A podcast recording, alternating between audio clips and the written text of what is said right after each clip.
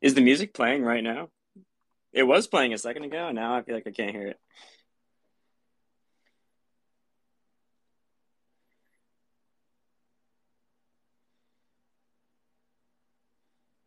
Yeah.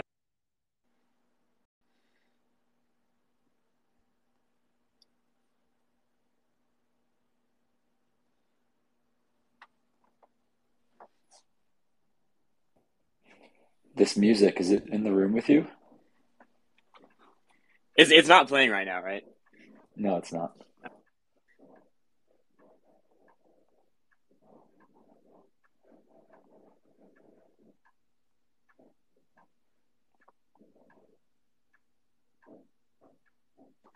I guess it's like a new setting on Twitter Spaces. It started playing automatically when I opened the room, which is a nice touch, and then I I, I touched something and now it's gone. Unfortunately.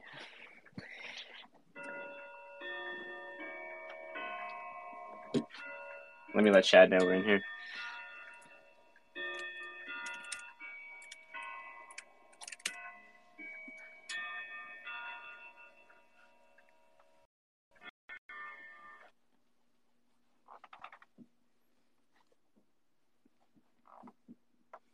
And hey, uh, Toghrul, thanks for coming in. Hello, thanks for having me. How do you pronounce your name? Just to make sure we're getting it right. It's Toghrul. You got it right. Awesome. Nice to meet you. I'm Pluto. I'm from the Nine Realms team. Um, we are, I think, like a custodian of the protocol, you could say, or or one of the lead um, teams working on sort of delivering from an operational perspective. So I run sort of the software release process. I also do a ton of work on the infrastructure and security side of things. Gotcha. Nice to meet you. Sweet. And uh, I'm FamiliarCow. I'm a communications director at Nine Realms, so I do not what Pluto does, but uh, we'll also have Chad up here as well. He should be up here in a minute or two, I think.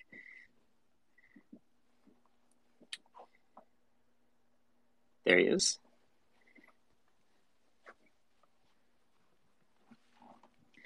Yeah, so I've seen you, uh, Toghrul. I've seen you talking the last couple days about, uh, especially the word trustlessness and and bridges. So I'm kind of curious to see like what your general like core thoughts are when it comes to to bridges, and then I guess maybe we can just go from there.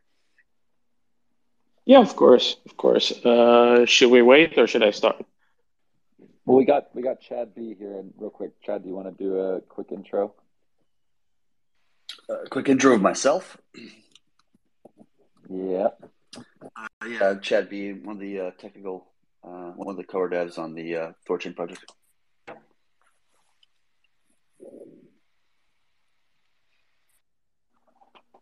Thanks, Chad. Uh, oh, and uh, we didn't get we didn't get your intro. So, uh, yeah, what's what's your background? Yeah, of course. Uh, so my name is Toghrul. I work at Scroll, which is a ZK rollup that is building on top of Ethereum. Specifically, our rollup is EVM equivalent. That's the term we like to use. It's uh, basically what it allows you to do is you can copy the code that you deployed on Ethereum, the, the bytecode, EVM bytecode, deploy it on scroll and roll and it'll work out of the box. And my background, I've uh, my background is in computer science. I've came into crypto in around 2016. Started with Bitcoin, but swiftly moved to Ethereum and been in and around consensus protocols. My main interest is consensus consensus protocols and scaling. So I've been working on sharding and stuff like that for a long time.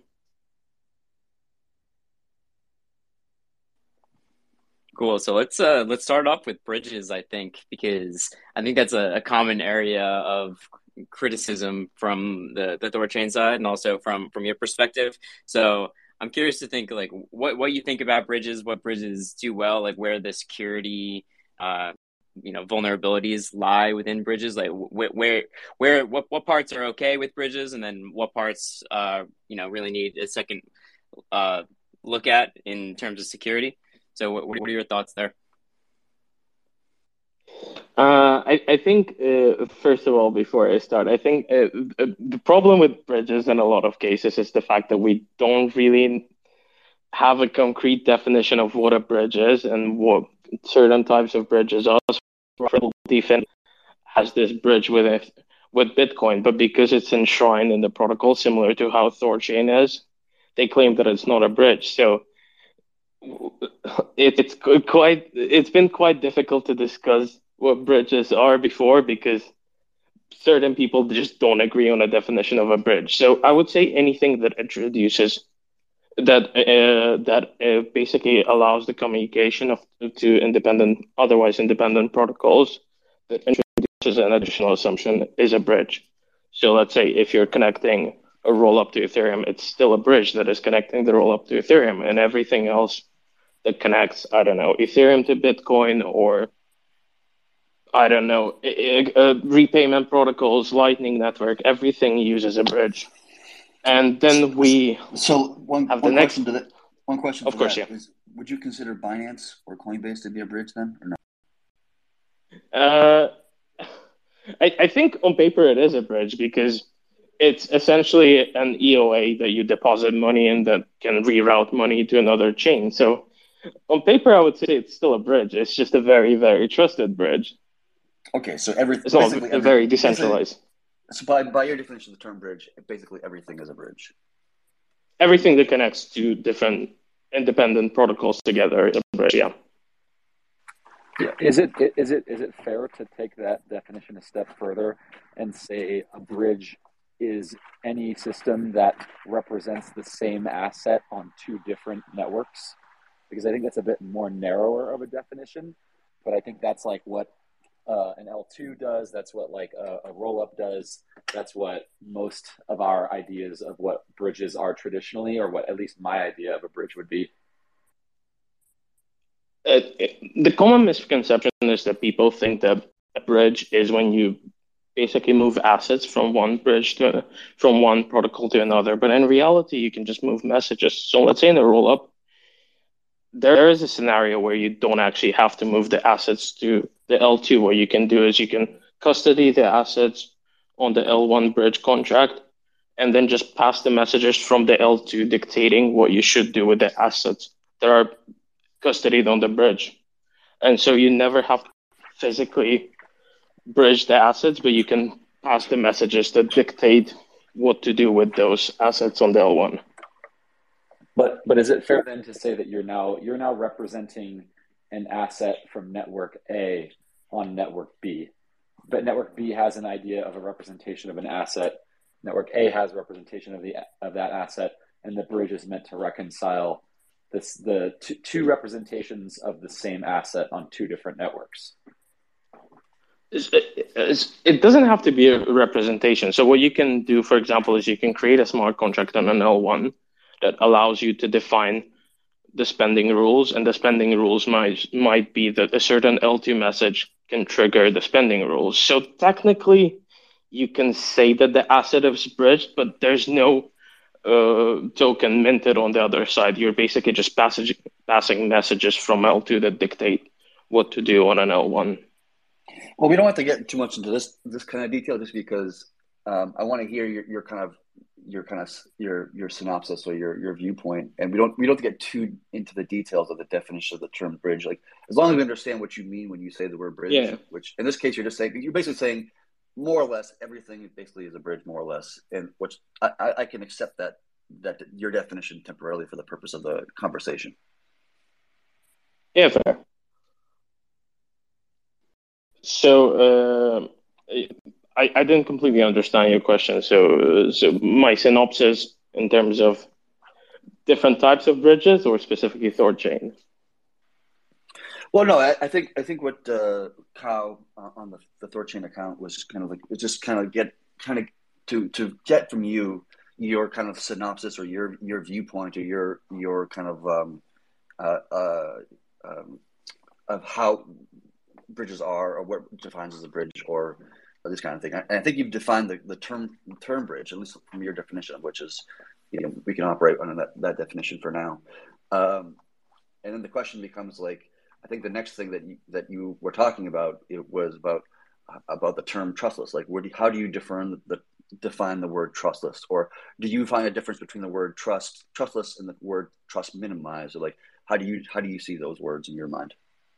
Oh yeah, for sure. So um, I would define trustless as as a as a uh, as a let's say a trustless interaction with a protocol would be something where you're running a full node. So there is a certain set of assumptions that you need to make in order to run a full node, and you don't need to add any more assumptions to interact with the asset. So let's say if you're running a Bitcoin full node, you don't need to make any other assumptions to interact with your Bitcoin on chain. Whereas, but, but you're making some assumption at that point, correct? What what, what uh, you're making assumptions, but they're part of the protocol. So the honest major- majority assumption is still there. Then the synchronicity assumption for the networking, etc., etc. It's part of the protocol. I meant you yeah, don't yeah. make any more assumptions on top of that. So, are you saying that? Um, sorry. So, would you consider something like Bitcoin to be a trustless system, or would you say trust if, minimized? If you use uh, a full node and you interact with Bitcoin with a full node, yes, it's trustless. It's a okay. trustless mode of, operation. You still have trust assumptions, but they're baked into the protocol. You don't add any more assumptions. Okay, but you have, but if you have trustless, if you have trust assumptions, why would you consider it to be called trustless? I, I think the argument there is that we need some kind of a baseline. So let's say if we call this eh, trust minimized, and then we add another assumption for some for a light client, let's say, it's okay. te- it's technically still trust minimized, but okay. you can't really differentiate between the two. Okay, so I think this is an important point. So um, I think what you're what you're kind of getting at there is that any particular system, there are assumptions that are being made, whether it be Bitcoin or a bridge or like smart contracts or whatever it might be. There are assumptions that are being made, and there are trust aspects that are being placed on you interact with those systems. So the term trust is is a is a a scale, kind of similar to the word yep. decentralization. Is a scale, right? You can be really decentralized, yep. or it can be like really centralized, and then there's a lot of things in between, right? And so when you interact with something like Bitcoin, for example, like Bitcoin has this concept of like uh, I think it's called nlock, whatever.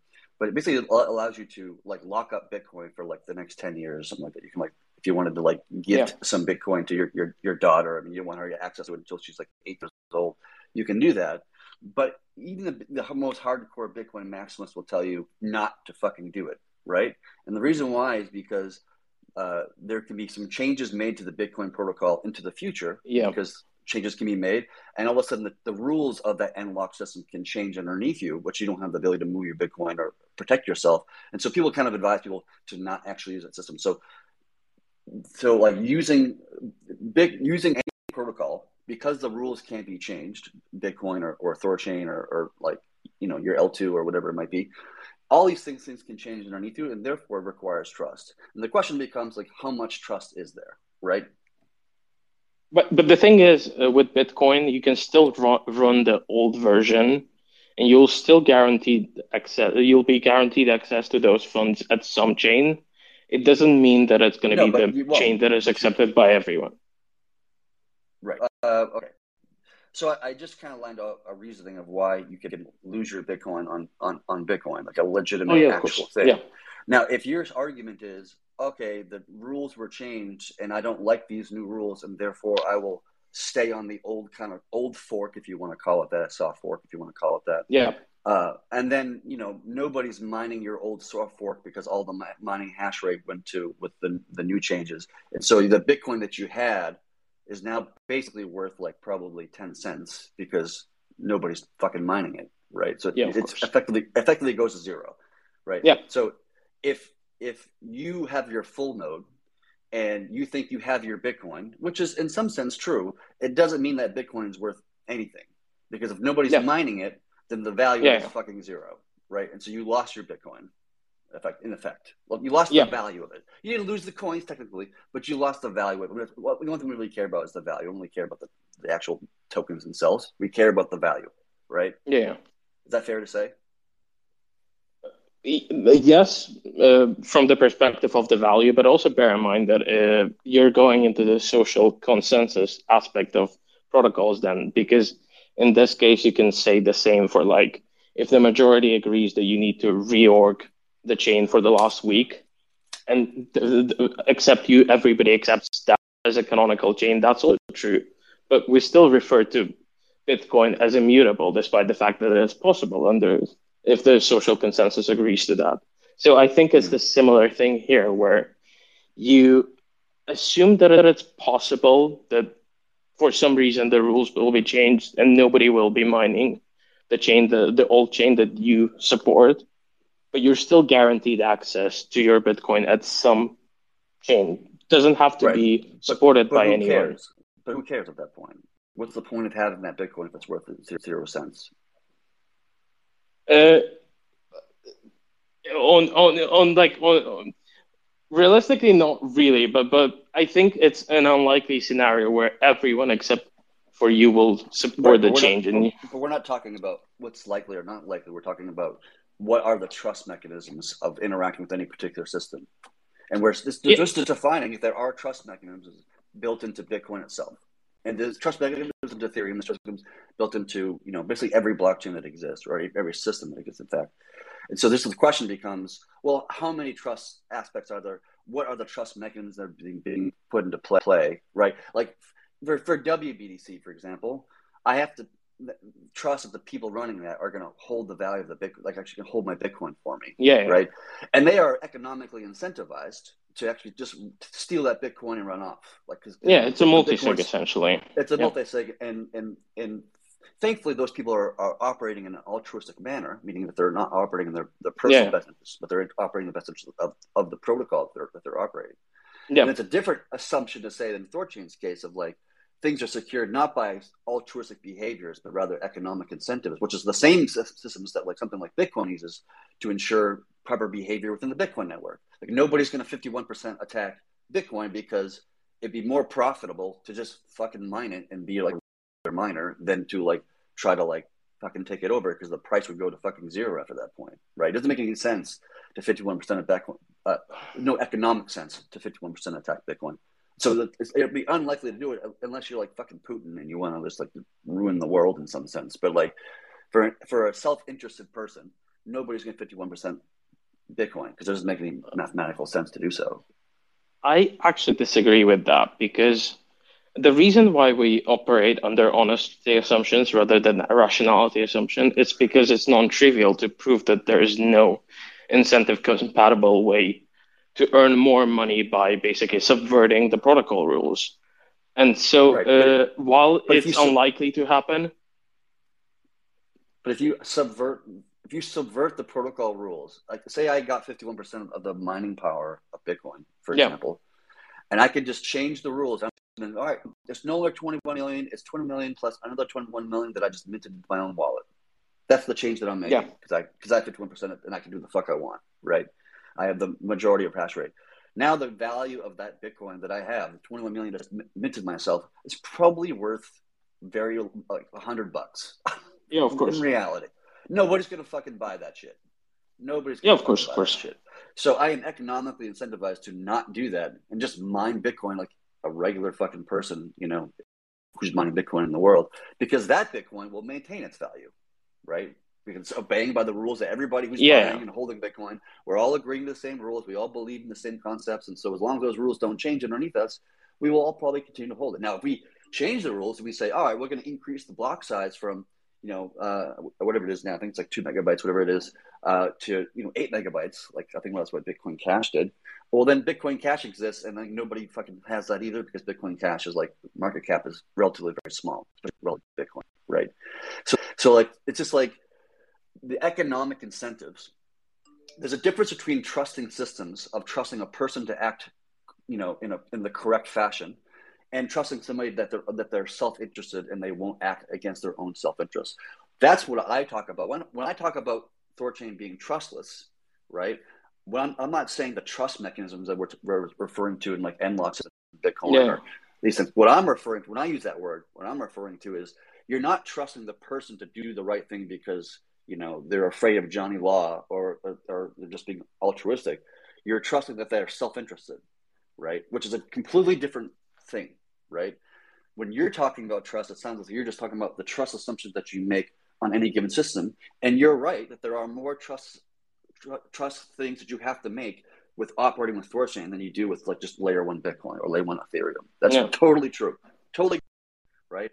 But I would still say that that Thorchain is quote unquote trust minimized or maybe trustless, depending how you define the term, just because the the things that you are making, the trust that you're making, is is based upon uh, um, self-interested dynamics rather than than like sex, you know, or WBD yeah. mechanisms of like altruistic tendencies.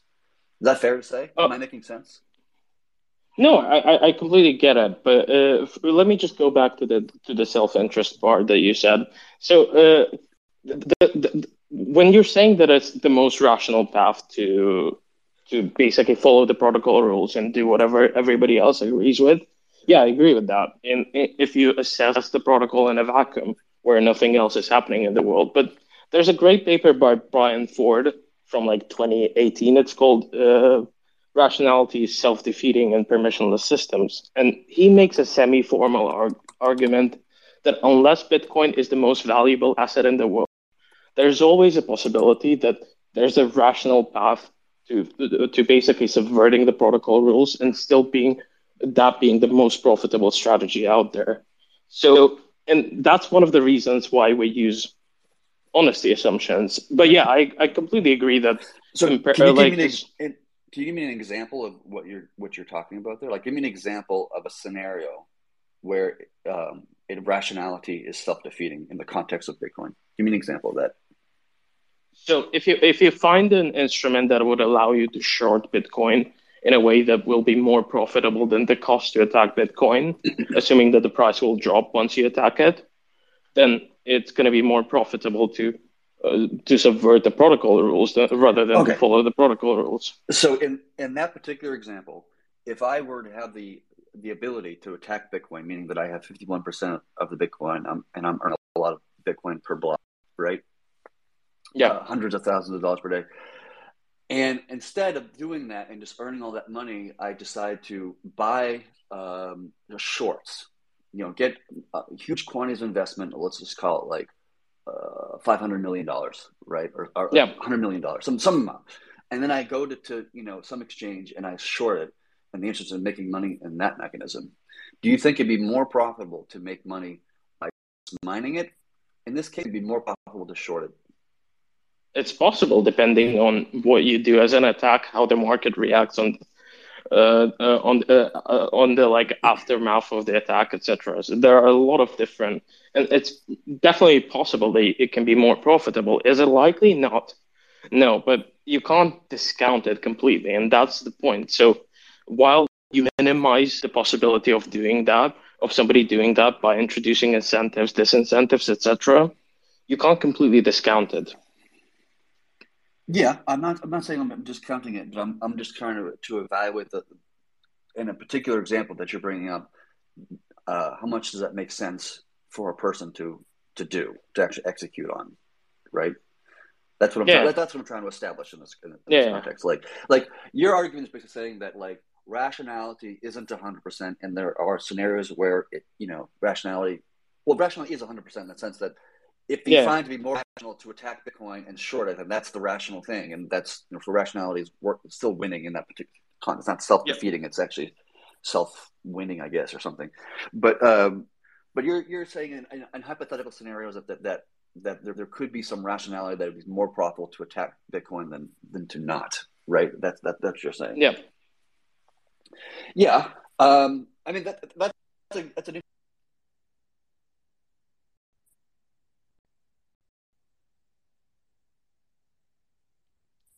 killed my. my uh... Zach, can you hear me again? Hello. Uh, yeah, yeah uh, sorry, uh, yeah. I, I sorry, I a phone call. Yeah, my connection. my phone just kicked oh, out. Oh, I thought it was me. It was me. I, I, yeah. I, got a phone call and I just killed my uh, my my spaces here. Um, let me put my focus thing on here so it doesn't happen again. Um, so That's a, so the idea of like shorting, you know, Bitcoin and then attacking it, it. That's actually a scenario that we talked about actually in the white paper on the economic white paper of, of Thorchain, and we acknowledge that that's like a reasonable attack vector in some sense, right? That that if you are able to, you know, Sybil attack the network in one form or another, uh, and then destroy the network and while shorting it on some, you know, some exchange, you know, like like uh, Binance or whatever, that could, yeah. that could be a profitable attack, attack, which is why we actually talk about in that web.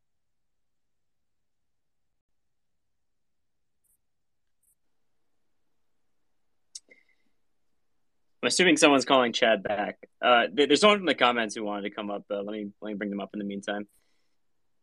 Yeah, of course.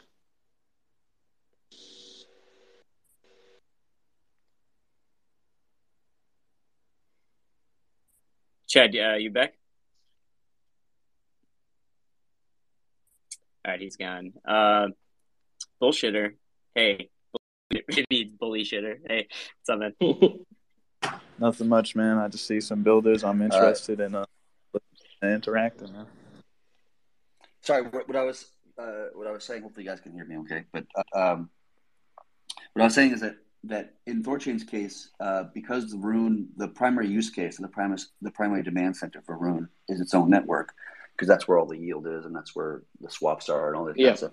That it's not practical to short it on external uh, exchanges because this is not enough room on external exchanges to make it viable with a, a viable attack vector. Um, no, I agree that the possibility of achieving that with Thor is probably quite low, but uh, to the to, to the to like on the verge of negligible. Yeah. But but what I'm saying is that while it's negligible, it's still possible. And uh, so, so the difference between let's say obviously you can't draw an equivalence line between uh, an equivalence sign between let's say uh, a bridge uh, a BTC that is bridged to Thor and BTC that is bridged to Ethereum via WBTC. They, uh, in one case, you have a lot of incentives and disincentives backing the, the correctness of of the uh, of the of the nodes that are custodying it, whereas in the mm-hmm. other case, there's there, there are no on-chain incentives. The only incentives is incentives is basically the reputation being upheld of the people who are custodying the funds. So it it would be incorrect to put an equivalent sign between those two bridging mechanisms, but it, it would be also incorrect to call Thor's approach trustless because, let's say, rollups are uh, require uh, weaker assumptions than Thorchain to function because there are no incentives or disincentives. You just rely on on cryptography in case of zero knowledge rollups. But we still don't call them trustless. We call them trust minimized. Yeah, I mean, I'm a, getting into the, the, the nuance of trustless versus trust minimized. Like, probably the more accurate term to be used for Thorchain is not trustless because there are trust aspects make, that you have to make as part of it. Trust minimized is probably a, a, more fair term to be used, right? The community as a whole, not just Thorchain, but just the, the general crypto community, tends not to use that word. They tend to, to just to lean towards the word trustless, uh, just because I guess because it just sounds better, I suppose.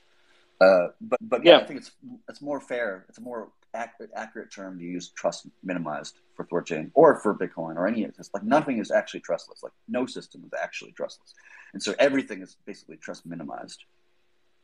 Yeah, of course. Right. But, like Coinbase is not like trust minimized; it's highly trustful. But yeah, of course, of course. Yeah.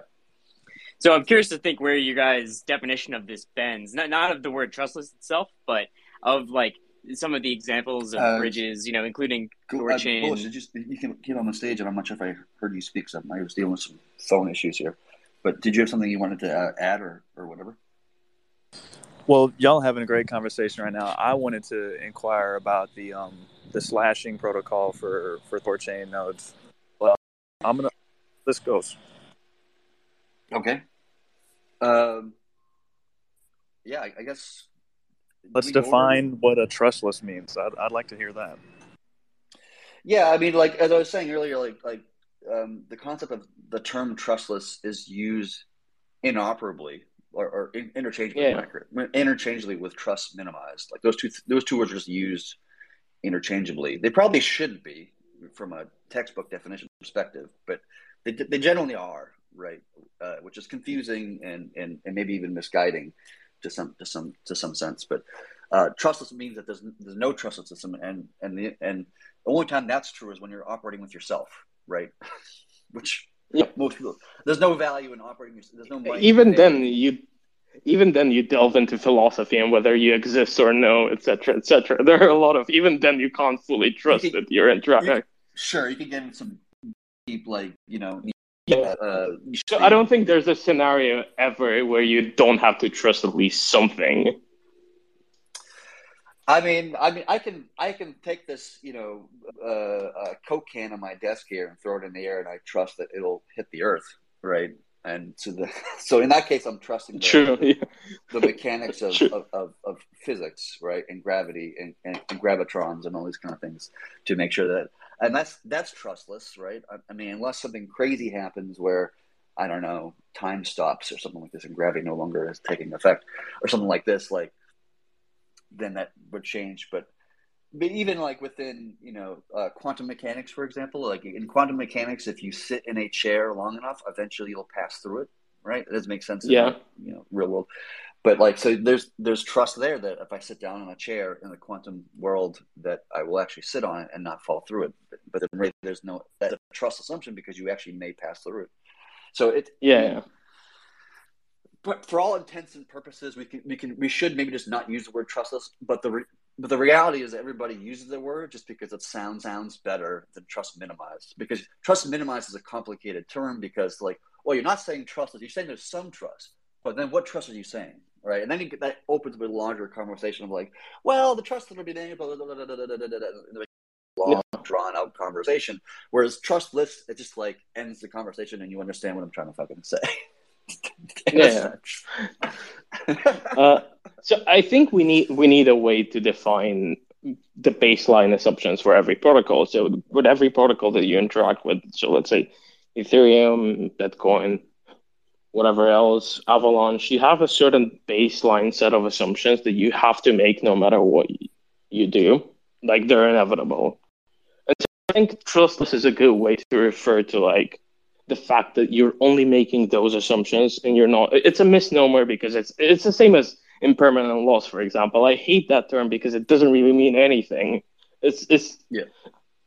uh, but but people still use it. I think with trustless it's the same thing. You need to somehow define the baseline set of assumptions for every protocol yeah. Yeah. And that's and that's fair. And that's partially what the white paper does you know.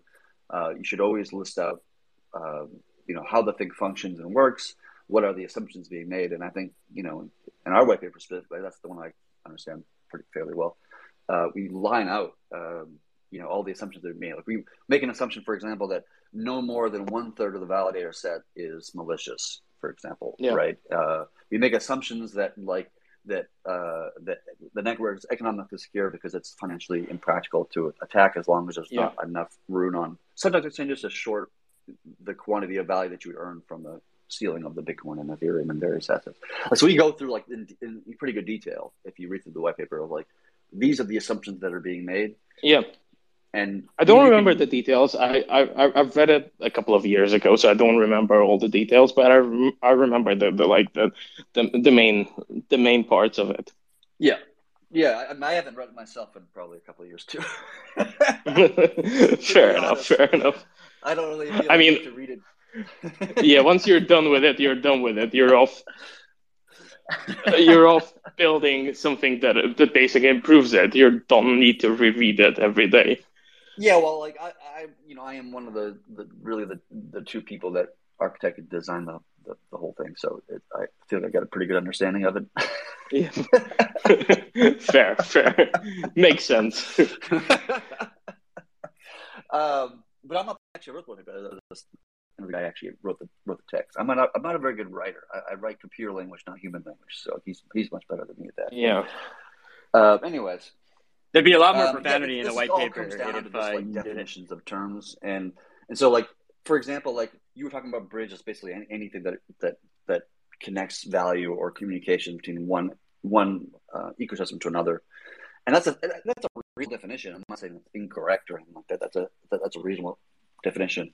When I think about the term bridge, like for me, it's just like when you're trying to send something across like an asset. That's how I associate it to be, or an, or maybe a message could be also be a, a valuable way of doing it. Um, but because there's no actual transact like passing of anything between the two, yeah, just moving moving value on one chain, moving value on another chain. But between those two chains, there's no actual real communication happening or anything like that, or, or Yeah. transpiring of things. I that's why I don't consider Thorchain to be a bridge and under Coinbase to be a bridge. Although I see, I hear your argument, and I think that's a reasonable, you know, way of looking at it. I don't think that's necessarily wrong.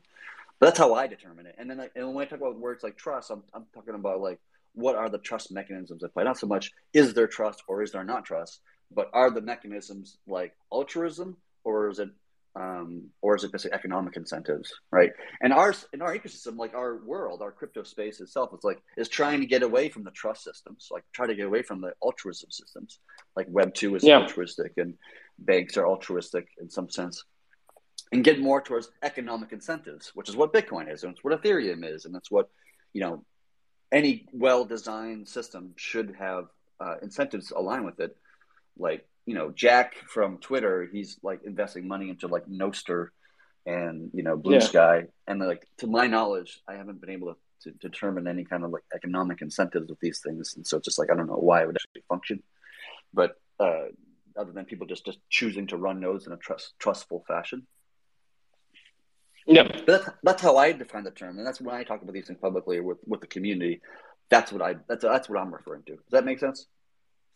No, no, I completely get your side. I, I just think that because we use trustless in different contexts, in different ways, it Yes. muddies up the waters a bit.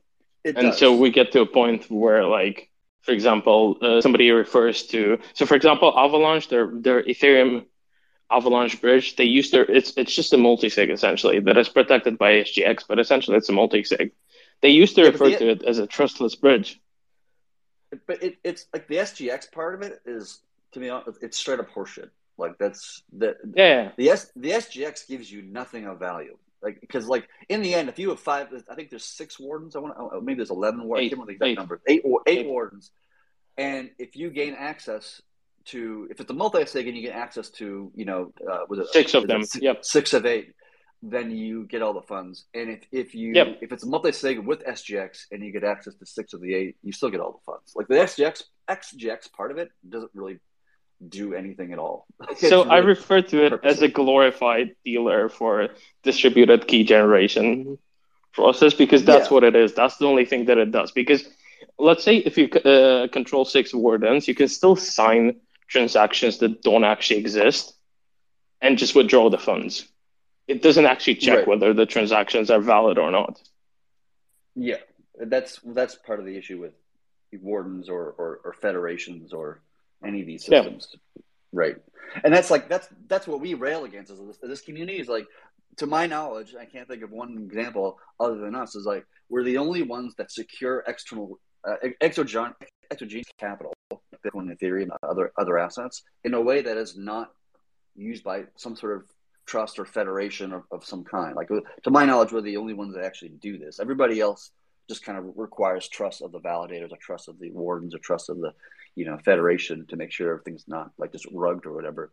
We're the only ones that do this, and that's really sad because like this is what this industry is built to do: is to to remove these th- those kind of trust systems, remove that kind of altruistic tendencies of, of, of, of requirement of altruism to like maintain security and move towards like incentive based economic it's, people are incentivized to, to act rationally to act to, to, to, to do the best thing uh, not in, in the interest of everybody but the interest of themselves as, as individuals No, yeah, I, I completely get it. Uh, j- just one one question. I don't remember. I, I haven't looked into it in a while.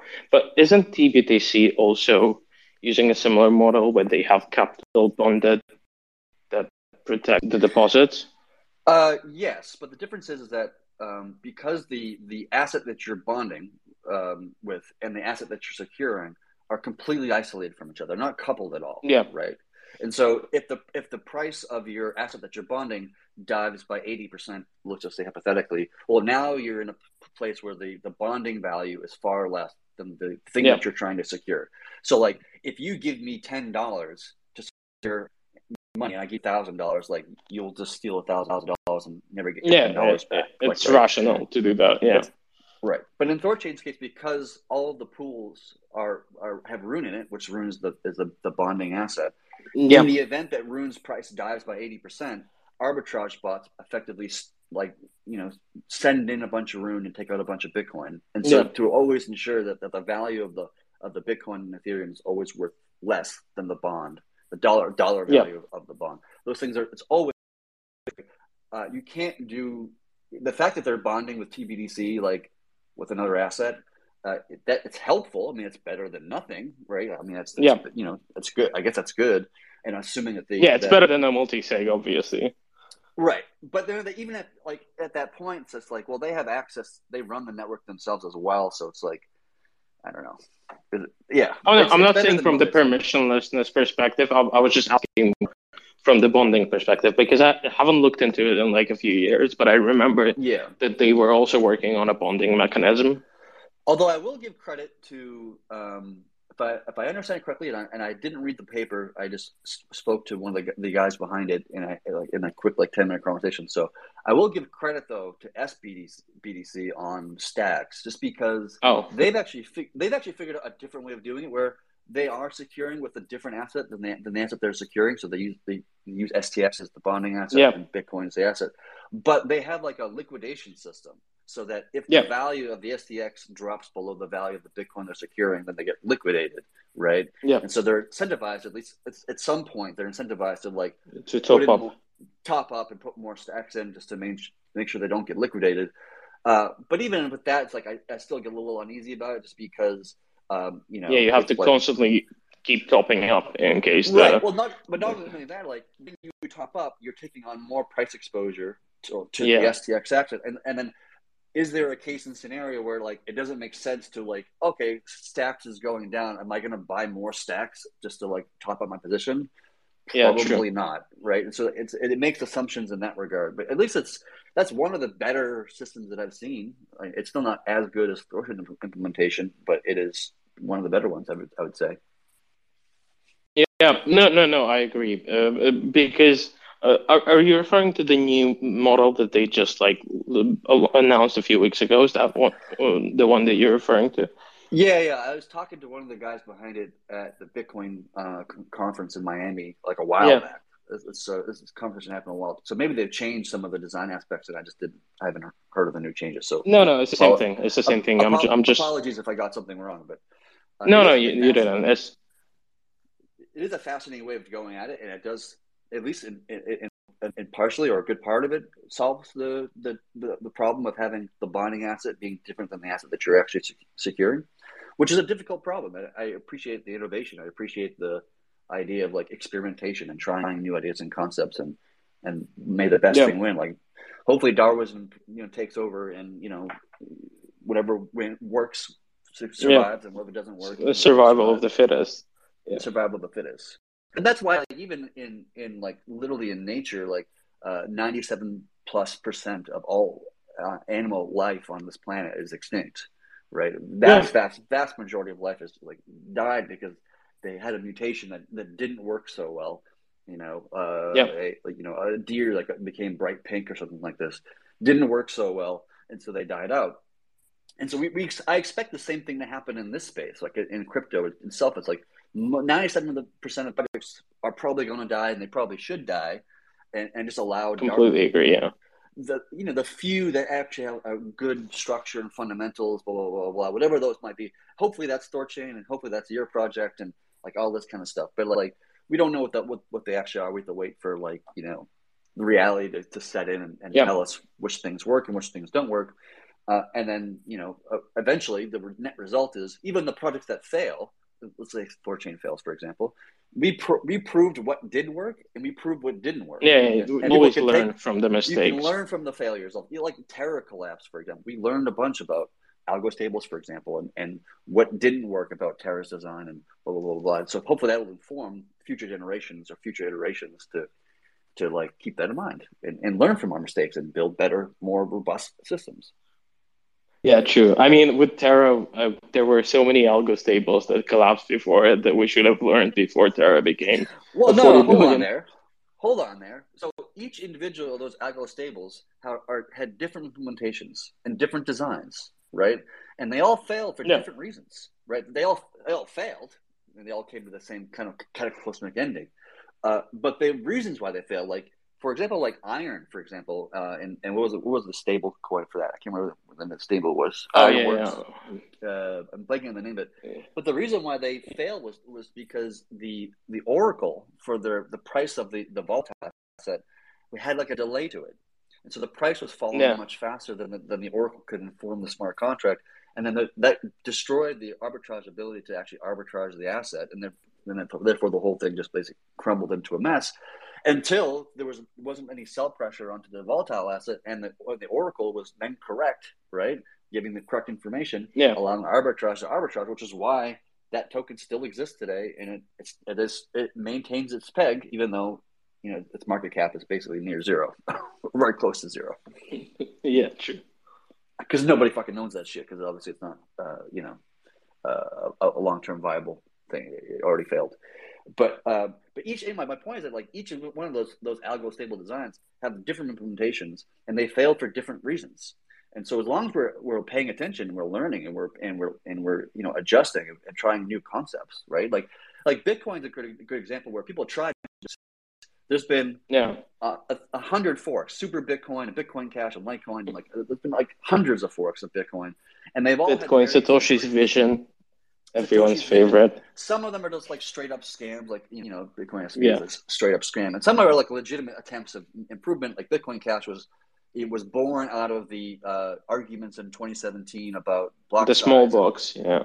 Yeah, so they just like, well, it's going to create a new thing, and then like that kind of destroyed the arguments about actually changing Bitcoin because anybody who wanted a bigger block just basically migrated over to Bitcoin Cash world, right? Yeah. And so like, but like, what's fascinating now is that like you don't see any Bitcoin forks anymore, right? It's a it's like this fascinating thing of like you can always yeah people learned people learn that Bitcoin is like you know you can't just fork Bitcoin and have some glory stats you know like bigger block size or faster you know block time or something like this, and then it, it's better and then everybody adopts it and blah blah blah. It's not that simple. It's not that straightforward. There's a yeah. this kind of the strong tendency I, we we see in like if you go to like a bookstore right anywhere in America and you look on books about consciousness, like a topic that is very what very much debated and misunderstood or, or researched, there'll be a thousand books, like thousands of books about consciousness. But things that are settled, things that are like there's no more debates about, like Newtonian physics, for example. You, if you go to the bookstore look for a book on Newtonian physics, you're just going to find like one or two. You're not going to find a thousand of them because there's no more. There's no debate about whether or not Newtonian physics works or not, or how it functions, or what the mathematics are. So there's not new books being created. And similarly, there's not new forks of Bitcoin. We challenged it back in the day whether or not Bitcoin will work or not. What, if we change the block size? What if we change? Uh, we add Schnorr signatures early. What if we, you know, add better smart contract capabilities? We tried all these concepts, and the result of it was no. I think we're kind of settled. Like Bitcoin is Bitcoin. You know, you don't need to fucking fork it anymore and try to make some changes to it. Like we pretty much figured it out, right? now Ethereum is going through the same thing of like, well, is Ethereum the right is Ethereum the right answer? Okay, well we have all these challengers. We have, you know, AVAX and we have Solana and we have, you know, Al- Algorand and and maybe the result is, you know, Ethereum is right and Ethereum is going to be the winner and all those other chains will basically fall to the wayside just as all those Bitcoin forks did. Or maybe, you know, maybe AVAX will win. Like I don't know. I'm not saying AVAX would or. I'm just like, yeah speaking speaking in hypotheticals here, but eventually at some point it's getting to the point where like all those challengers to Ethereum, all these ETH killers, quote unquote, something's going to win, and maybe that's Ethereum, maybe it's something else. I don't really know, but at some point something's going to win, and we're not going to see any more like challengers in a sense. I, I, I a bit disagree with that because I think I think there's not a single chain that can satisfy all the potential demand that is there for block space. And also, you shouldn't be saying that because if there's only one chain, there's no reason to con- connect between uh, uh, two well, chains. No, so Thorchain becomes. Rid- oh, okay, sorry. Oh, sorry, I so misunderstood you then. Each individual, like each individual chain, has a different unique purpose and proposition, but something that's competing yeah. for the same, like Bitcoin Cash is competing for the same space as Bitcoin, right? It's trying to beat Bitcoin. Yeah. Whereas maybe you can make an argument that something like Solana or maybe an L2 is going for faster transaction speeds, which is you would use an application in this scenario where you would use a different application for a different scenario. Like, like it's okay to have like different chains that, uh, that provide different services. Just like on the internet, we have like we have basically one search engine, which is Google. I mean, there are other ones that do exist, but like basically nobody Yeah. uses them. We have one place to buy books, right, which is Amazon. There are other ones that exist, but nobody really uses them. And we have one place to, for secondary markets, which is predominantly eBay, or maybe you could argue it's Facebook Marketplace, whatever. And so there's a tendency to, to, to aggregate into a sing. Once like it's been established that there's a winner, which nobody's really cha- challenging Google, Yeah. really. nobody's really challenging Amazon, for example. That you know, for the most part, they're they're pretty much locked into that position unless something huge comes out, like revolution, not evolutionary, but revolutionary comes Yeah. out. But largely speaking, that's what's the case. So there's going to be Bitcoin, and there's going to be something that's in the smart contract realm, and there's going to be something that does uh, uh, uh, other types of protocols. You know, something that does you know uh, storage, and something that does this, and something that does that, and all those protocols are going to need the ability to, to transfer value between those two systems, which is where Thorchain's you know value profit. Yeah, yeah, of course. I, I, I think with the with oh sorry. I got, a question for you, Chad, and this one's interesting. Someone was asking me about like why is Cosmos such an interesting ecosystem to work in, um, but I think that with the uh, with the transition of like Ethereum to proof of stake, you kind of see the the uh, you know the real clear differentiators between sort of the app chain Cosmos ecosystem and the EVM ecosystem starting to um, get like there, like there's there's fewer differentiators between the two.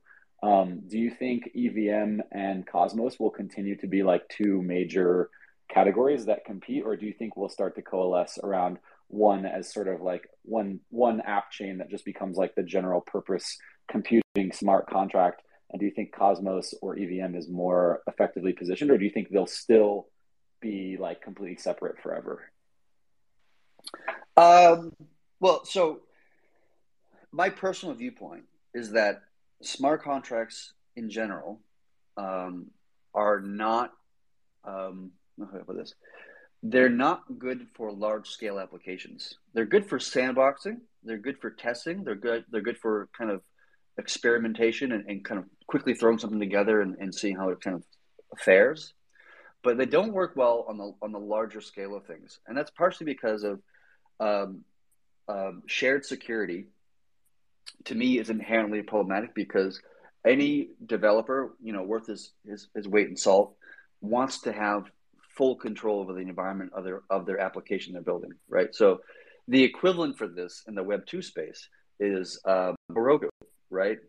Uh, you can deploy a Rail, Ruby on Rails app onto Heroku in the weekend, which is really great. It's actually very useful in this context. I use Heroku myself for, for various purposes or for values. But I would never build, if I was going to build a startup to compete against Twitter, let's just say, I would never build it on fucking Heroku. Like that would be a disaster, right? Because you wouldn't want to deploy a, a, a video game onto Ethereum and then have the gas prices become so expensive that that nobody can like you know buy a sword or something like this because you know not practical. You you want to be able to have full full control over your your complete environment. As any developer would want that. Like it's it's silly if you didn't. Like it's, I mean, it's it's it's useful to use Heroku to like try out ideas. Like I have a, a couple of chatbots that I've deployed onto Heroku, for example, just to like interact with Discord and that kind of stuff, which is very useful in that context. But if I was like, going to build like a real thing that would have real adoption, have massive use use case, uh, it doesn't make sense to put that on a smart contract in many cases. Now it does if you're doing like NFTs, like that's that's fine. Use smart contract for NFT, that that's that's fine. But DeFi specifically, no, absolutely 100%. It's the wrong place for it. And the reason why that is is because you do not want to have your DeFi protocol be lashed to some specific ecosystem that will only give you some amount of liquidity or value what's better designed from structurally, and I think anybody objectively speaking would, would agree with me on this, is to have your DeFi protocol work with any and all ecosystems and have access to the full liquidity of the entire crypto, cryptocurrency uh, uh, market. And you will have much more trade volume, TVL, blah, blah, blah, all these things, just because you're positioned to be able to acquire more than any other protocol like in the crypto space. Do you know what I mean? Does that make sense? Uh, the thing is, the, the only thing is the DeFi protocol can live, for example, on Ethereum and use Ethereum as a hub where you, you bridge from different chains to Ethereum. It doesn't have to be like intermediary. But so, uh, so, so, so, But then you're Oh, using sorry? wrapped assets. But then you're using wrapped assets, and you're, you're leaning on altruism to be able to secure those assets, which is you not, don't have to. You can use repayment protocols, which are What do you mean by something that connects. So something that connects, for example, repayment networks. You you also don't have to use wrapped protocols. I, I think I, I agree with both of you here. It's really interesting what you were saying, Chad, about um about not wanting to like build an app. Uh, but I think one of the things that with the EVM um, uh, ecosystem like does offer is this access to a lot of users. So if you if you deploy a smart contract, you instantly have access to a huge market share of users, a lot of tooling like around, built around Web three. So it seems like the kind of place where it makes sense to launch something, and then once you have a, a following, then go build your own you know specialized app chain that can be more performant. That's what we've seen DYDX do. Uh, Yeah. or, or, Cosmos chain. So I think it's just really interesting this idea that you know we'll probably have one big EVM or like smart contract based uh, platform where there are there are going to be like large there is going to be like a large dex like Uniswap will probably always be the the one AMM where people go to pool uh, ERC20s and swap between them. Um, and then you don't you don't need wrapped assets for that. So if you're just trading between assets in an ecosystem, I think something like Uniswap works well. There will always be a place for that. People will go there to try to test their their idea and then to get access to the liquidity to the you know the the, the functionality that can be found from you know Uniswap or other other you know applications deployed on the on the Ethereum ecosystem. But then once they become uh, you know once they've validated their idea and they want to you know build it, they'll they'll probably choose Cosmos as a place to do that. Um, does that sound like a fair assumption? So so like, market the market will lean toward one smart contract and then amongst them one large smart contracting protocol and then there will be lots of app chains um, via cosmos. And and and do you also agree then that there will also be like just one utxo or proof of work store of value type chain and that will always be be bitcoin. Yeah, I do think there'll be effectively a primary winner in each of these kind of concepts of the smart contracting chain and the uh, store value chain and blah blah blah. Like each of these things will have some predominant winner that it has, you know, likely seventy plus percent of the market share, and then there'll be a bunch of like you know secondary things. So this is Google has like ninety percent of the market share on search engine, but there's also DuckDuckGo and Bing and like you know I think AltaVista even still exists or something like this. Yahoo Search, but uh, yeah, I think I, I think I agree with that. That's like that's the, the natural thing to happen in in, in, in any capitalistic or uh, system of a free market is that there's centralization of power to create effective like effective like monopolies of some kind. That's why we see monopolies in, in, in like American history and other um, uh, free market systems. That that there's always a tendency to, to, to not spread out capital to many different systems that provide the same service. There's always a tendency to, to kind of focus it on one or two that has the quote unquote trust of the of the of the uh, society. I slightly disagree with that. I think in terms of like Bitcoin is a bit different because Bitcoin's main utilities mean of store of value, the hedge against inflation, etc., sound money. It's not the util- the on-chain utility. It's the meme around Bitcoin. Whereas with smart contract chains, it's a bit different. It's a, and considering that we're build we're we're envisioning the future where the demand is going to be quite high. I, I would rather compare it with with the car uh, the the the the the, the, the car manufacturers rather than, than with Google. So one of the reasons why we don't have one dominant brand, obviously we have brands like Toyota, which are like best sellers and produce quite a lot of cars, but we don't have one brand dominating everything. It's because they just don't have enough capacity to produce enough cars to satisfy all the demand. And I think No, I, it's I think the it's same. More, it's more more complicated than that. I mean, the reason why we haven't settled oh yeah, on oh, this car, there are multiple reasons. One is, is price, is uh, what kind of car they make. We, we have when you buy a car, you're not buying a car for a specific purpose. Like what I mean, you are, but like there's not a a single point Yeah, why you buy a car. There's a hundred and one different reasons why I, I gotta get to work. I have to like do long drives across the country. I you know want to go down to the beach or something like this, and that all might like. Or I want to like be able to go up a fucking mountainside you know, and get something like a Jeep or whatever. So like, there's different use cases, and so there's not so much a predominant car manufacturer because there's different uses. In Google, for example, your search there's only one reason to go to is to search and to get results. Now, as long as the results are more or less the same between Google and DuckDuckGo and and Bing, whatever, then I don't think anybody really gives a shit about like, you know, the difference between one or the other. Google just becomes the, the dominant guy. Actually, then even within like a, one type of car, let's say uh, a business class, uh, four seater or five seater, what's there? Right. BMW five series. There's E class. There's a lot of different brands making it. So it's even within within this like I would say it's one use case essentially. This one uh, certain cut of the of the whole market. There are still multiple brands. Right. Right, but the brands like they mean different things and we attach our like even same thing with clothing. Like i might wear uh you know j. Crew or abercrombie and fitch or like yeah. tom ford or like i don't know.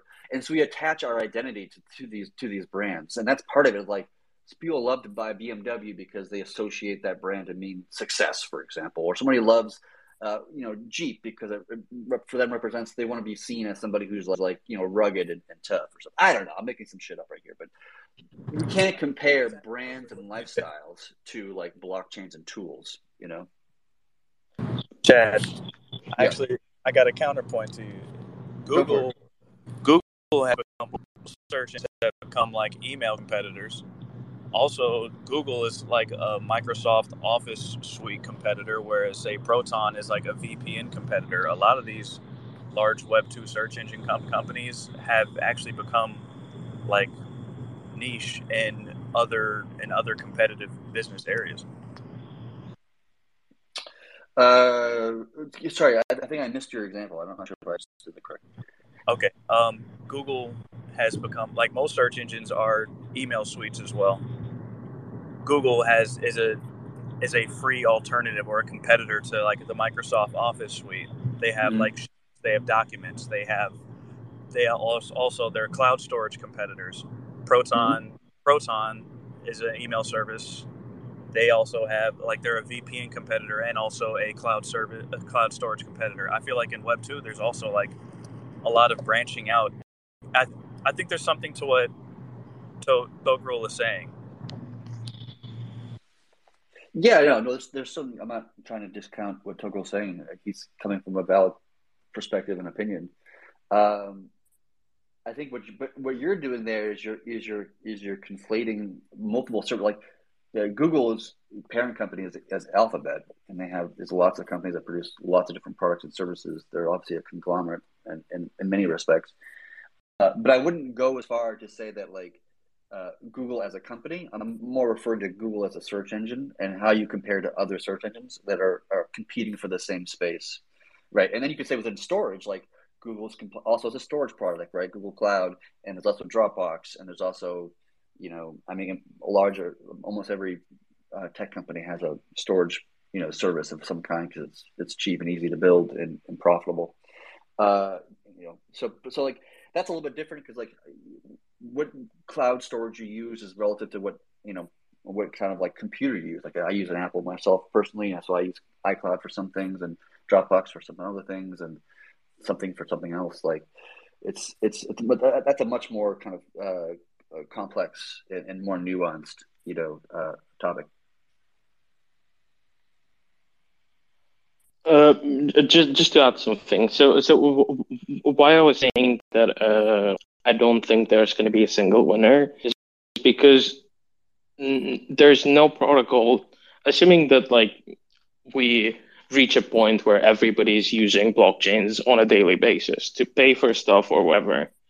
And there's not a single protocol out there that can saturate the demand, so so has enough supply in terms of block space, execution cycles, whatever, to saturate that demand. And so essentially, for example, I did a calculation with Ethereum with danksharding, and like in the most optimistic scenario, you can get like 80,000 TPS if you like compress the shit out of uh, zero knowledge, uh, the batch commitments for zero knowledge rollups. and Solana can realistically do around fifty to hundred thousand without basically raising the hardware requirements to a point where you have to have a supercomputer and like 10 gigabit connection to run it. And so from that perspective, I just think there's not a single protocol that can dominate and will have a few, well, let's say Avalanche, Solana, Ethereum. In terms of payments, I would agree. I would disagree with that just because, at least in my opinion, um, the Lightning Network on Bitcoin can scale infinitely, right? Because all the transactions between person A and person B are, are done not on the chain specifically, so you don't require any block space for it. You just done it between the between each other. So that can that can scale basically as, as fast and as high as we effectively want it to. I mean, there's still problem scalability issues with it. I mean, there's still like there's like still no liquidity on it. I mean, it's only got like I think three thousand Bitcoin in total on that network and blah blah blah. There's there's growth to be had. It's not ready for that today, uh, but I think from a fundamentals perspective, from a first principles perspective, Light Network is more than capable of handling payments. But Lightning Network can only scale to unlimited, unlimited uh, scale. It has unlimited scaling only in a scenario there are no fraudulent exits, etc., where you have to challenge on chain, and then you come to a certain limit, which is Bitcoin's block capacity. And on yeah. top of that, uh, the routing and Lightning Network, etc., it's quite complex, and it's and I, I just don't see a scenario in which Lightning Network is actually a viable use case for payments. Well, the complexity, I'm not, I'm not too worried about the complexity aspect of that. That is just computation to find the most optimal path to me to send you, because you and I don't have a contract with each other, but, I, but we both have a contract with Pluto, for example. I mean, that that just like, I don't find that to be too much of a barrier. I think all that stuff is abstracted away from the user perspective as well. But I mean, I, I think I'm, I'm bullish on Light Network. I think it's it's totally practical for it to become um, the the biggest problem that I have with Lightning Network in terms of a payment mechanism is that, is that Bitcoin asset itself is not a stable asset. It's obviously very yeah. a volatile asset. But that the volatility of Bitcoin or asset for that matter goes down with the with the market cap. Like you know, if Rune mm. was a hundred trillion dollar market cap tomorrow, which obviously wouldn't happen. But if it was, then it would be the most stable asset on the entire planet. It'd be, it'd be more yeah, stable course, than, than, than, than, the dollar or than oil than anything else for that matter. And so as Bitcoin becomes, uh, uh, you know, a larger asset, and in my view, I think Bitcoin, I see Bitcoin becoming, you know, the reserve currency for the for the planet at some point, maybe in fifteen or twenty years. Uh, at that point, it would be so massive in size and market cap that it would be the most stable asset we've ever seen as a as a, as a society and then Light Network should be able to um, handle all those transactions pretty easily, I would think. But maybe I'm wrong. I could be wrong about it. So, guys, uh, we're gonna wrap up at around the, the half hour here. So we have about 20 minutes cool. left. Uh, maybe any other thoughts uh, or questions or anything yeah. from the audience? Or I, I, don't think I don't think that uh, Chad, uh, you can hear um, familiar cow, but yeah, he was pretty much saying oh, the same thing that we that. were going to wrap up we were going to wrap up here. Actually, if you uh, if you go down as a um, cow, can you hear me? Yep. Yep. Okay, cool. If you if you just remove Chad as a speaker and then bring him back up, it might it might it might work.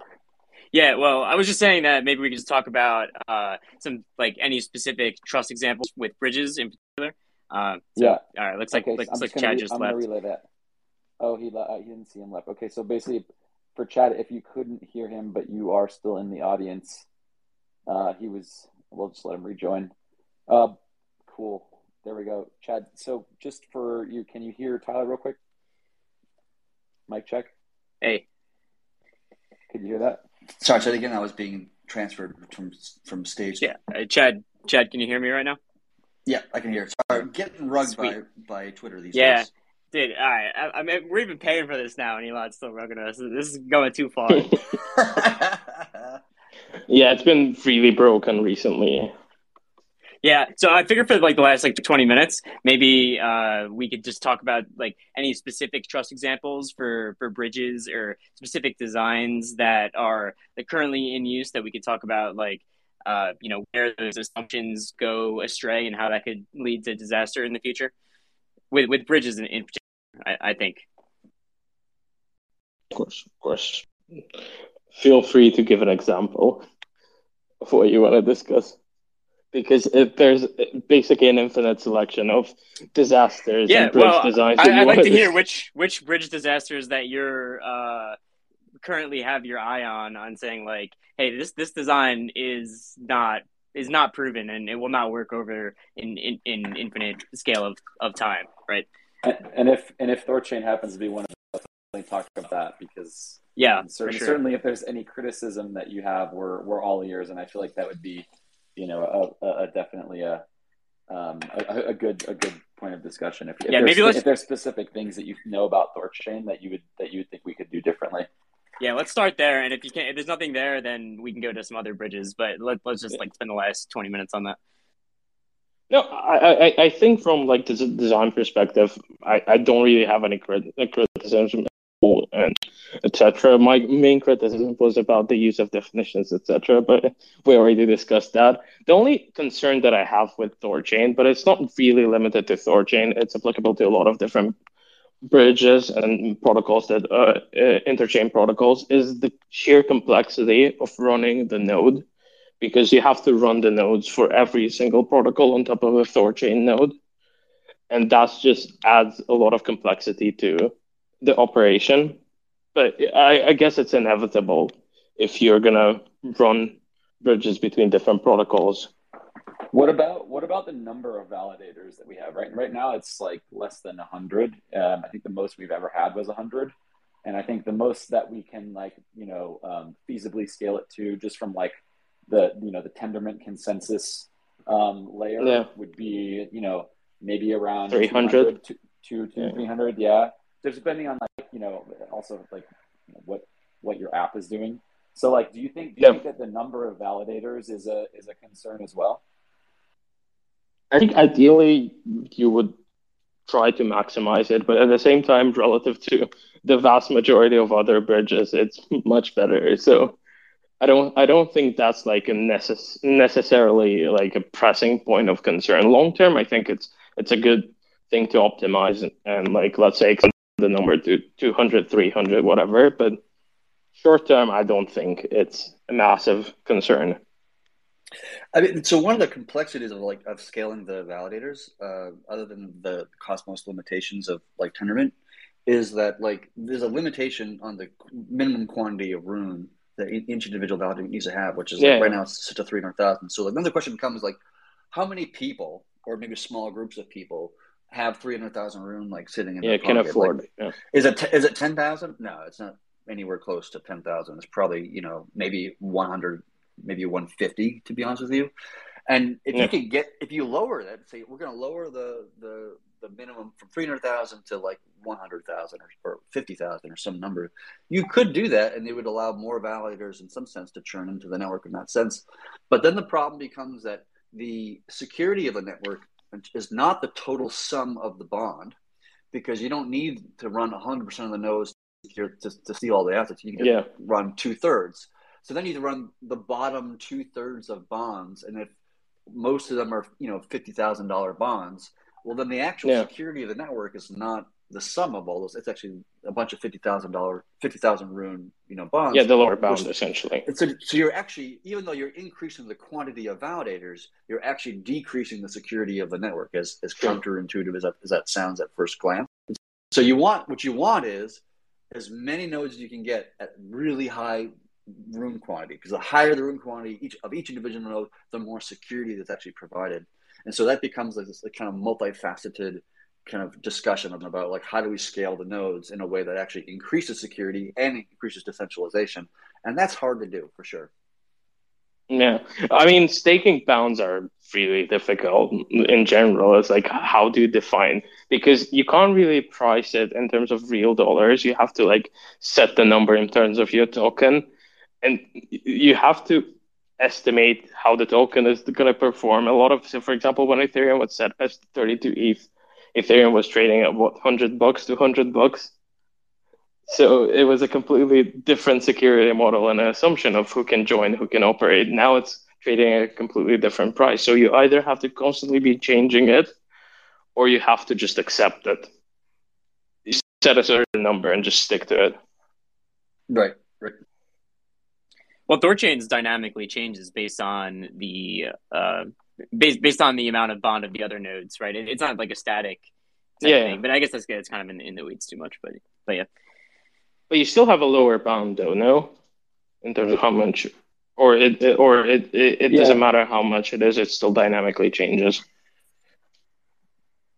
Yeah, there's Yeah. A, there, there, there's a minimum set by like the actual demand to churn in, and there's a minimum that's set by the um, by there's just like a constant three hundred thousand rune. But we've seen that Yeah. we haven't we haven't had any three hundred thousand rune nodes churn in since we set that. Like since the since the multi chain network was launched, the bid Yeah. has been so high that it's never effectively dropped that low, which is really cool. It just means that you know there's Fair, an actual like you know free market bidding for this. Yeah. Yeah, fair. Yeah, but that's what I mean. I meant more and in as like where do you set the lower bound to get it right? So let's say if you expand the network and get like 300, 400 validators nodes, where do you set that bound? Yeah, I mean, I'll I'll say like one of the biggest concerns that I have about Thorchain's design into the future, just to just to be like uh, to have some good conversation, uh, is that because Thorchain uniquely is economically secured by its by its security, its amount of of TVL is limited by that, right? Versus Yeah, like something yeah. something like Chainflip, which is going to be it's a competitor to Thorchain in some sense. Uh, it hasn't launched yet. It's, I'm sure it's going to come out in 2023 or whatever. But uh, they don't really do economic security, so you can arbitrarily put in as much capital as you want. So they, they can grow their TVL much faster and more easily, in a, in a sense, than than Thorchain reasonably can. And so then the question becomes, well, Same thing with layer zero. yeah, same thing with layer zero. Like if you don't worry about security, then you can kind of grow things quickly. So then, then it becomes Don't even. like, s uh, layer zero, I have like. Uh, uh, there's a s- uh, there's a special place in hell for layer zero and the way they designed the pro- Like they, they basically typically you, you when you design a protocol, you first uh like brainstorm and think of assumptions that you want to build your protocol on. But well, layer zero did they built it the other way around. So they designed the protocol and they're like, oh yeah, what assumption can we fit for this protocol to work? And they just made up an assumption that doesn't exist in computer science, and just said, yeah, that'll do.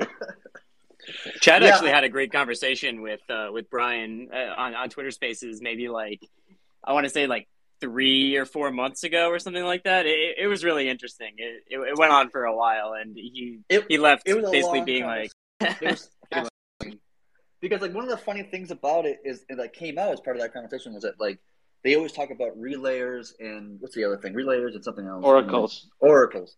And like, how they can't collude He basically each other. admitted that they had to that they had to adopt a, a Thorchain like bond system for their relayers. Yeah, Right. They had no mechanism to decentralize because they, they rely on these ideas of relay, relayers and oracles to like maintain the security of these assets because they can't collude or whatever. But in reality, Yeah, like, but that's a made up assumption. It doesn't exist in computer science. You can't assume that. You can only assume that like a a certain majority can't collude. No, no, no. It's it's, And it's just even bi- worse than that. It's worse than that because oh, who Oh, the relayers, who the relayers are, or who the oracles are, is determined by their multisig, and they have the ability to to, Oh, I didn't to, know that. To remove or add any relayers or oracles that they see fit, right? For Oh, whatever reasons they want to add it. So it's not even it's not even as, as, good as what you're describing right there. it's actually much Fantastic. much worse than that. So And it's a multi-sig essentially. It, it really is. And I asked him the question of like, well, how are you, how are you going to decentralize this? The guy's answer to me was, uh, I don't know. The DAO will figure it out. That's what he said to me. And I was like, the Right. DAO will figure it out. What the fuck? Great. What you- when- when That always in- figure- figure inspires anything confidence. That always inspires confidence. or Where the, when we, we say- could adopt the Thorchain's bond mechanism to to secure it when, when- when pressed for it. Right, and then It was pretty well, funny. Then why don't you just build Thorchain, which already exists at that point? Yeah, but but then why do you need the complexity of having the relayers and oracles? You just need to have one of them. Right, right, right. Anyways, enough. I don't mean to shit on the project. I kind of hate doing it. Yeah. you, you, you goaded me into it, and I fell into the hole. Yes. I, apo- Sorry about that. to the to the layer zero people. I was being there, but Bryan's a nice guy. He- he's Yeah. just a little misled, maybe.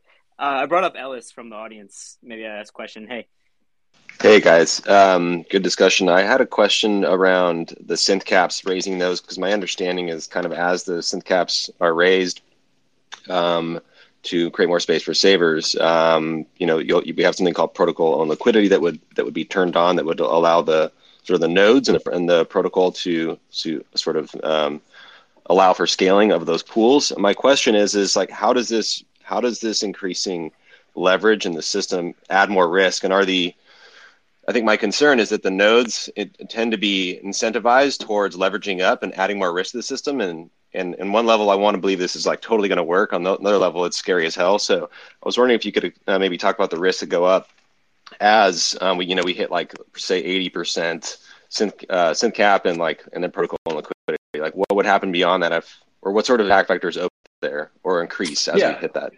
No, it's fair and valid question. Uh, so there's two risks to be thinking about within that within the context of that, right?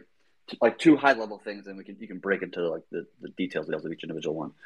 One is the increased risk, risk to the LPs. So the higher the synth utilization of the network, uh, the utilization per pool, the more of a kind of a leverage rune position that the LPs are taking, the more rune price are taking versus the asset that's the risk that the LPs would be taking, right? And that's part of the reason why, if the network were to go to 80%, I'm not saying it will, or, or that I'm saying we should go there, but just hypothetically, if it were, um, one of the arguments for that, for that is just that the POL itself would, would be basically the, the LP of the network, and, and regular dual LPs would more or less go away, and they would just become savers people, and then the, the protocol itself would take on the, the dual sided. Uh, that's the first part. The second part is well, how do we know that the that the NIP has enough value to to back the value of the synths of the of the savers, right? And so, in the an example of when when the POL is enabled, effectively you're using the price chain, the the the the, um, the pool plus the value of the reserve. So, in the scenario where hypothetically there was um, a 50% synth utilization, how much of a price shift of Rune going down does it has to happen before the, there's not enough value to support the value of the collateral. And in that scenario, I think that the, the number is like, you know, 13 point something X. I can't remember off the top of my head because it's been a while. But about, about 13X of a price change to, to, to, to go through the value of the pool and then also the value of the reserve. If you went higher than that and you went to like an 80% synth utilization, the price change would be about like an 8 point, I think 8.6 or 8.3 or something like this uh, to, to trigger that scenario that, of that that quote unquote disaster scenario of of the synth or are are the value of the is greater than the value of the assets backing it effectively. Um, and so that becomes like this the, the, the, debate that the community should have, right? It's like how much risk is too much risk and how much risk is not enough risk, and and there's a there's a there's a balance to be struck there. I mean, even in the context of like if you look at Rune's price historically speaking, if you look at um, when the the network was exploited, right back in a year and a half ago, in the, earliest days of, of, of beta, what shift did we see in that scenario relative to Bitcoin? And the answer is about I think it's like four point eight x price change in that particular example, right? Of like exploits, lost funds, stop the network for a few months to kind of reevaluate security, blah blah blah, and figure out what the best way to move forward. And then another kind of example of like a huge price shift in, in, in Rune's history would be like just the regular move from bull market to bear market because Bitcoin went from sixty thousand dollars a coin to you know sixteen thousand dollars a coin, and Rune went from I think twenty or twenty one dollars per coin down to basically a dollar at the at the at more or less the, the bottom. And what does that price change relative to Bitcoin? That's about a five point I think about five five point three three three price change. So in Rune's history, we've never seen anything greater than a five x. And the most extreme examples we've seen like a 5x price change of like exploits of bear markets like this kind of like extreme examples of, of, of large price changes relative to to bitcoin. Uh, and so if we go to 80% centralization and we're going down at like 8.3 below whatever how the number actually is uh, then like you know is that the is that do we feel confident about that as a community or not? And people can have different viewpoints of whether or not 80% is too much, or whether or not 50% is too much, or whether or not 30% is too much. Like everybody can come down this wherever they want. And I, I have my opinion and you have your opinion, and that's well and good. But this is what we want to understand. This is what I want, especially validators, to understand is this is the risks at hand that we're talking about. Do the math, do your homework, understand these these concepts, and then come down to where you think as a validator we should be moving towards as a community. Yeah, and I think I, I, often hear about this referred, you know, talked to in terms of like capital efficiency, like wanting to make the network more capital efficient. Um, right. I just don't know if, if we're if we're considering like risk efficiency as well here, where uh, you know people will not necessarily want to hold the Rune asset or or go into this network knowing that the the protocol itself has become and you know maybe the general public starts to disagree with the nodes or that's, say, it's just too much risk and now the price of Rune goes yeah. down or whatever. One hundred percent. That is totally a valid perspective, and maybe the nodes think this is not risk. This is not too risky, and maybe you as a rune holder think that it's too risky, and so you chose to sell your rune or whatever. That's totally valid. Like that's that's, that's just part of the voting process, and sometimes like you can vote with your rune just by buying more or selling it, right? And and validators vote with their with their rune to to to vote for like you know changes in the protocol in a sense. So that's totally valid, right? And that's something we have to kind of like together, you know, uh, as a community to figure out what we feel as a community is the best thing. Uh, for right now, personally, I want to see us go to 50%. And the reason why that is is because it allows us to turn on the POL without um, downside to the to the rune price, without sell pressure in the rune asset. But also, there's a secondary reason. That is because at a 50% utilization, the protocol makes the largest percentage of the yield from the pools, right? Because if the protocol holds 50% of the pool from a dual LP perspective, and it's making 50% of the the savers yield because they only earn half their yield and the, the LP, aka the POL, makes the other 50%. That means that the protocol itself is earning 75% of the yield from the pools, right? Which is, you know, a high percentage, which obviously is good for the protocol. The protocol likes this for obvious reasons.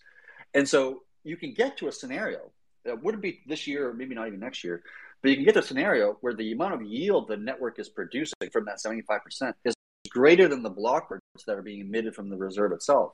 And so then you get to a, to a really fascinating situation where not only is the protocol earning a bunch of money, but it's effectively pulling Rune out of circulating supply and putting it back into the reserve, reducing the circulating supply of Rune itself, right? But if you were to go up to 80%, you wouldn't be at 75% of the of the yield of the pool. You'd be, I think it's closer to uh, 60 or 65%. I can't remember the number off the top of my head. Uh, um, but yeah, it'd be 65% because you're holding 20% and you're getting half of that to 40 to 60%. Yeah.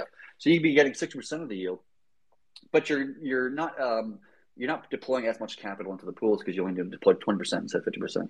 So like, uh, it could get to this kind of funny and fascinating situation where the the POL becomes not only the dual side LP of the network, but also just effectively taking its yield and just like you know, removing it from circulating supply. Like that would be really kind of, quite kind of fascinating. And and and by the way, the other benefit of that, if you if you haven't already figured it out, is that the more rune that exists in the reserve, the safer the synths get, right? Because right now the, the reserve effectively has like I think like 35% of the of the supply of because it's 500, 500 million in total. It's one hundred 170. Do the math real quick.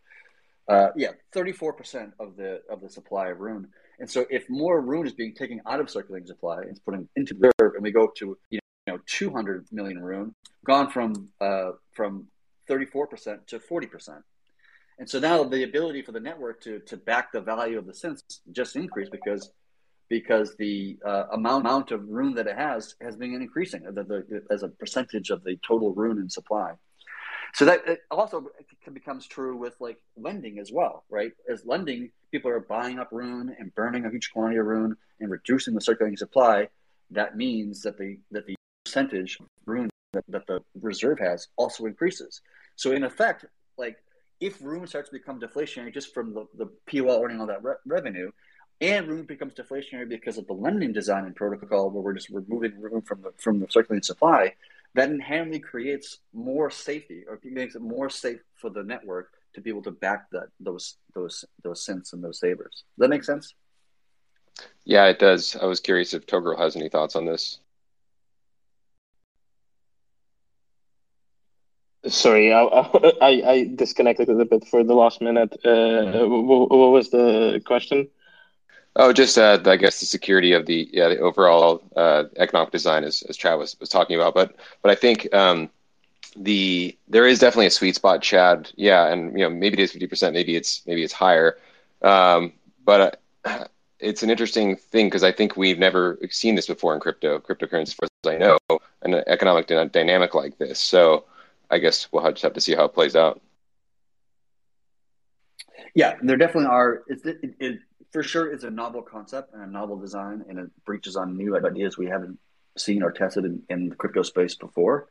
Um, but I think the the value prop of what it's offering uh, is supremely valuable, to, not just for the Thorchain community, but for the, the greater crypto industry. I think that's um, worth exploring, experimenting with. Cool. Let's uh let's just do one last question here from it's Bran, and then we can wrap up for today. So, hey, Bran. Hey, how you guys doing? Hey, great. Good, good, thanks. Good. Yeah, I just got one question. Um, I think I, have looked into Thorchain recently, and I really like it a lot. Like I've been looking for like, you know, really strong cryptos to put my money in in the bear market, and I really like Thorchain. Um, and I think it's very useful for people who use MetaMask and Trust Wallet, and people that don't want to use exchanges. But I just got one uh, small question: Is uh, do you guys think like how confident are you that like big exchanges in the future with a lot of volume will be using Thorchain every day, and like, and how do you plan on like gaining trust with like big centralized exchanges to use the application as not just like private users with MetaMask and Trust Wallet, but like really big exchanges, as, far as Binance, Webull, and stuff like that. Uh, yeah, I can speak to that one. So basically, they don't have to trust us, and they can just go and see for themselves. If they send Bitcoin to this address, they can receive back Ethereum to another address. That's something that they can test out with any quantity. Um, and you know, we expect them to start small and start with little quantities and that's actually how we saw people like, um, you know, when, during Trust Wallet, during their integration. You know, that any any developer, any anyone who operates an exchange or a wallet, you are essentially uh, beholden to your users when you when you cross into that sort of trusted land. Um, you, wallet users trust the Trust Wallet application not to like sniff their keys and post them to some server so that you know some developer can steal all their crypto. People ex- expect exchanges not to you know loan their crypto out or do that. Unfortunately, that's not the case. But if you are going to talk about in this um, in this like world of like you know these sort of trusted interactions between uh, people and, and application developers, those application developers they have their reputation on the line whenever they go and integrate something. So Trust Wallet, for example, you know we tell them, hey, look, this is the API. Like all you do is send crypto to this address and you'll receive back crypto at that address. And so what do they do? They test that. They send a few test transactions and they say to themselves, oh, hey, look, this thing actually does work. And through more conversations, they, you know, they come to learn more. They say, well, you know, where does the yield come from? Like they'll, they'll ask us questions about, you know, how, how does this thing actually even work? Um, and we, you know, point, we answer questions. We point them in the direction of the white paper. Um, and we just talk to them. And and through that through that sort of experience we come to like a shared understanding where they for whatever reason trust thorchain. Um, i can't tell you why everyone will or will not t- trust thorchain but all i can do is say that you know the, the team at nine realms and the core team we do our best to educate people on why you should trust thorchain. Um, and then so from there people will start to integrate once they realize that thorchain is a source of reliable liquidity and so, you know, it's not like we want to go out and tell centralized exchanges, hey, you should use us, you know, but I, I don't think that that's really like, th- that's not our prerogative to do. But centralized exchanges will start to realize once like every wallet has integrated them and has, is allowing people to swap um, you know that that that's a that that's an important thing that that's that there's good high quality liquidity on Thorchain. So they might start to like uh, basically source liquidity from Thorchain, um, and that that's something that they may do. You know, they may they may even um, allow people to like swap within their app directly on Thorchain and take an affiliate fee that is greater than or equal to what they currently charge on their exchange. Like, what do they care if they, if you're using their order book or Thorchain's AMM as long as they get paid, right? So that I think that's just like the the general approach that we're taking is kind of like as the dominoes fall, um, people will just realize Thorchain is a trustable place to go. It's, it's a place that you feel like you can send your Bitcoin because you know you'll receive back Ethereum because it's done that for hundreds of thousands of other people before. And, you know, that's just kind of like, you know, it has a reputation, it has a track record. We like to, we like to come up on stage here and talk about the definitions of trust, trustless, minimize trust. But I think, you know, the, from the philosophical perspective, we can all agree at the end of the day, everyone has to trust something or we're not, or nothing is real, right? So, you know, I, I think that there's sort of like those boundaries where it's like um, user end users kind of trust that either their exchange or their wallet developer. Wallet developers trust Thorchain, and then you know, no one Thorchain doesn't have to trust anyone because we're a completely you know enclosed self-sustaining system that doesn't have any external dependencies. And so there's a very clear chain of you know what's going to happen if i take this action um, with thorchain and i'll just wrap up by saying that uh, it, it, takes a it's a long process for them to gain that trust for for the developers at like Trust Wallet in this example to understand that Thorchain is this trust minimized system and to gain their own trust for it.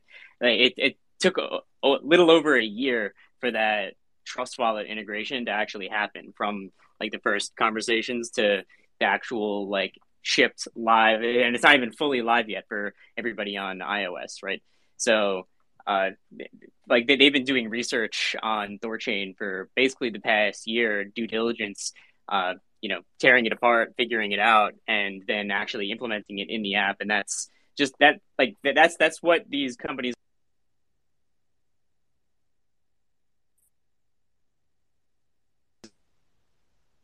able to say like hey this is a safe source of swaps to then turn around and offer that to people who are trusting them in in their app, right? So everyone's going to have to do their own due diligence, and you know it'll take a lot of time for for people to gain that trust, and that's that's ultimately what it comes down to is just like time and experience, and as more people use it and as more people understand, uh, more people will just understand what Thorchain is and what it does and and the assumptions that they come with using Thorchain rather than like another bridge or swap service or centralized service.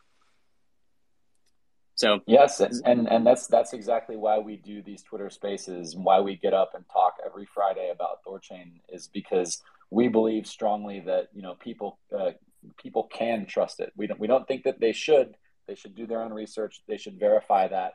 But we get up and we talk about this. We have guests like Toghrul on the show to, to, to rigorously debate and challenge our ideas and, and our assumptions so that we don't make any, you know, so we can make as few mistakes as possible when designing this. So I guess with that, that's a that's a good um, segue to thank Toghrul, especially for your time, for coming here, and for for helping us in our mission of making Thorchain, you know, the most trust minimized um, and and you know the best the best decentralized exchange. So we, we really appreciate you know the, the the the, feedback and you know the um, you know the, the rigorous intellectual debate. This has been this has been really great, and you know I definitely know next time someone asks, you know, well, what, how does how does you know Thorchain economically secured? Like this is the Twitter space I'll be sending them.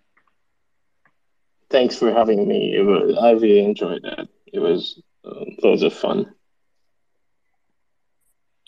And thanks, Chad, too, for leading that entire discussion.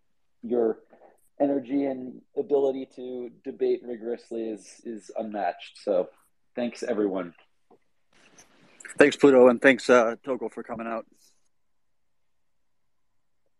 Awesome. I, okay, I think um, uh, FamiliarCow, the host, might be having connection issues, but um, Cow, if you're there, I think we can wrap up the space now.